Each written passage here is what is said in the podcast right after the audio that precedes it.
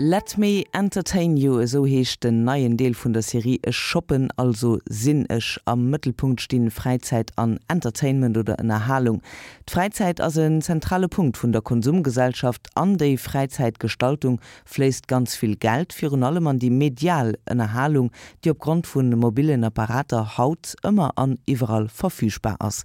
Angelika Tome zeschend des Entwicklung no. Nie gab es mehr Freizeit als heute und noch nie zuvor so viele Möglichkeiten, die freie Zeit zu gestalten. Ob im öffentlichen Raum oder privat, ob kollektive oder individuelle Formen des Freizeitkonsums, das Angebot ist überwältigend. Die unterschiedlichsten öffentlichen Events und Aktivitäten locken Scharen von Menschen aus dem Haus. Zu Hause und unterwegs bieten elektronische Unterhaltungsmedien vielfältige Möglichkeiten für die Freizeitgestaltung. Das Freizeitangebot ist in den letzten 140 Jahren kontinuierlich gestiegen. Grundvoraussetzung dafür war mehr freie Zeit und mehr Geld, um die Freizeit zu gestalten. Das eine wie das andere haben die Arbeitnehmer den Arbeitgebern nach und nach abgerungen. Seit Mitte des 19. Jahrhunderts sank die wöchentliche Arbeitszeit von 72 auf 40 Stunden. Freie Zeit, das war lange ein Privileg der oberen Stände. Zur höfischen Freizeitgestaltung gehörte der Kulturkonsum in Form von Konzerten, Oper, Theater und Tanz. Das Bürgertum traf sich im Kaffeehaus, im Gesangsverein oder der Lesegesellschaft, bevor es die Hochkultur für sich vereinnahmte. Das Gros der Bevölkerung verbrachte seine freie Zeit zu Hause oder im Gasthaus. Bei den Arbeitern stand der Wirtshausbesuch an erster Stelle. Die Kneipe war aufgrund der beengten Wohnverhältnisse und mangels anderer bezahlbarer Freizeitangebote für viele Arbeiter ein Zufluchtsort. Der wirtschaftliche Aufschwung, der um 1880 begann, leitete die sogenannte Freizeitrevolution ein. Revolutionär daran war, dass erstmals die breite Masse in den Genuss von Freizeitaktivitäten kam. Das Freizeitangebot im öffentlichen Raum stieg sprunghaft an. Parks wurden angelegt, Bibliotheken und Freibäder eröffnet. Gleichzeitig nahm die Freizeit zu und die Kaufkraft. In der Peripherie der Metropolen entstanden Vergnügungsparks. Das Tivoli in Kopenhagen, Coney Island in New York und der Luna Park in Berlin. Neben unterschiedlichen Darbietungen präsentieren die Parks dank technischer Fortschritte immer mehr Attraktionen. Gebirgs- und Schwebebahnen, Wellenbäder und Spielautomaten. Die Karussells werden immer schneller, die Riesenräder immer größer und die Achterbahn vollführt die ersten Loopings. Die Vergnügungsparks haben ihren Ursprung in den Jahrmärkten, die sich im 19. Jahrhundert zu Massenveranstaltungen entwickelten. Die Rummelplätze lockten vor allem Arbeiter und Kleinbürger an, mit Schaubuden, Karussells, exotischen Tieren und Menschen, mit Guckkästen und Panoramen und schließlich mit den ersten Filmvorführungen. Noch sind die Filme nur wenige Minuten lang, aber die Wanderkinos, die über Land ziehen und auf Märkten und Messen gastieren, sind ein Publikumsmagnet. Als 1906 die ersten Ladenkinos eröffnen, werden die kurzen Filmchen in ein Programm eingebettet. Zwischen den Vorführungen treten Sänger, Komiker und Artisten auf, Musiker untermalen die laufenden Bilder.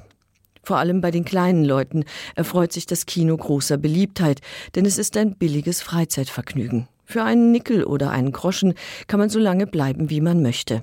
Der Betrieb läuft ununterbrochen von morgens bis Mitternacht. Männer, Frauen, Kinder gehen ein und aus, wann immer es ihnen beliebt. Das Kino kennt keine Alters- und Geschlechtsschranken. Es ist ein Medium für alle.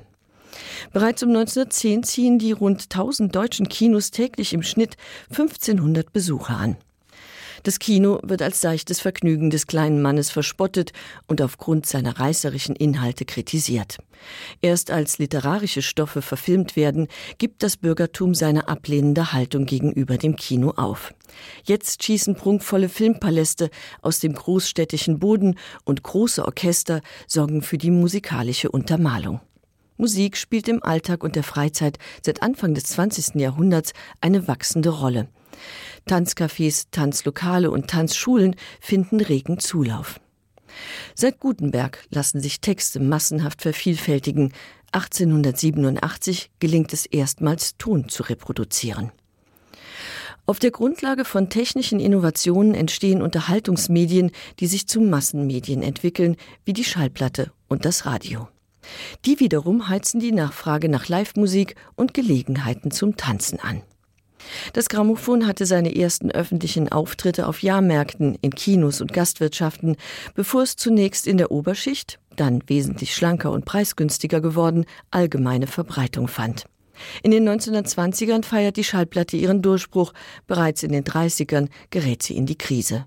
Die Konkurrenz des Radios macht ihr zu schaffen. Das Radio hat sich innerhalb weniger Jahre vom selbstgebauten Detektor mit Kopfhörern zum strombetriebenen Lautsprecherapparat gemausert. Die ersten Radiohörer waren Bastler und Funkamateure, jetzt sind es ganze Familien. In den Niederlanden beispielsweise stieg die Zahl der Geräte zwischen 1925 und 36 von knapp 25.000 Geräten auf 940.000. Damit besaß fast jeder niederländische Haushalt einen Apparat. Radiohören wird zu einem festen Bestandteil des Alltags. Die Hörer passen ihren Tagesablauf an ihre Lieblingssendungen an, seien es Informationssendungen, Live-Übertragungen, Seifenopern oder Kinderstunden. 30 Jahre später läuft das Fernsehen dem Radio den Rang ab. Das Fernsehen bestimmt jetzt die Einteilung der disponiblen Zeit. Der Fernseher dominiert das Wohnzimmer, er bildet das Zentrum, um das sich die Familie schart. Insbesondere in Arbeiterhaushalten hat das neue Massenmedium ab den 60ern einen festen Platz. Und nicht nur das Radio leidet unter dem privaten Fernsehkonsum, auch Kino und Theater verzeichnen rückläufige Zahlen. In den 70er Jahren zieht ein weiterer Zeitvertreib vom öffentlichen Raum in die Privatsphäre, das Spielen. Spielkonsolen und Computer lösen die Münzautomaten und Computerspiele ab, die in Spielhallen, in Kneipen und auf Rummelplätzen beheimatet sind. Die Tendenz zum individuellen Freizeitkonsum nimmt stetig zu, auch innerhalb der Familie. Das eigene Fernsehgerät und Radios in jedem Zimmer gehören heute zum Standard. Auch unterwegs muss keiner mehr auf Unterhaltung verzichten. Das Radio eröffnet den Reigen der mobilen Unterhaltungselektronik. Angefangen beim Kofferradio über Walkman und MP3-Player wurde Musik immer und überall verfügbar.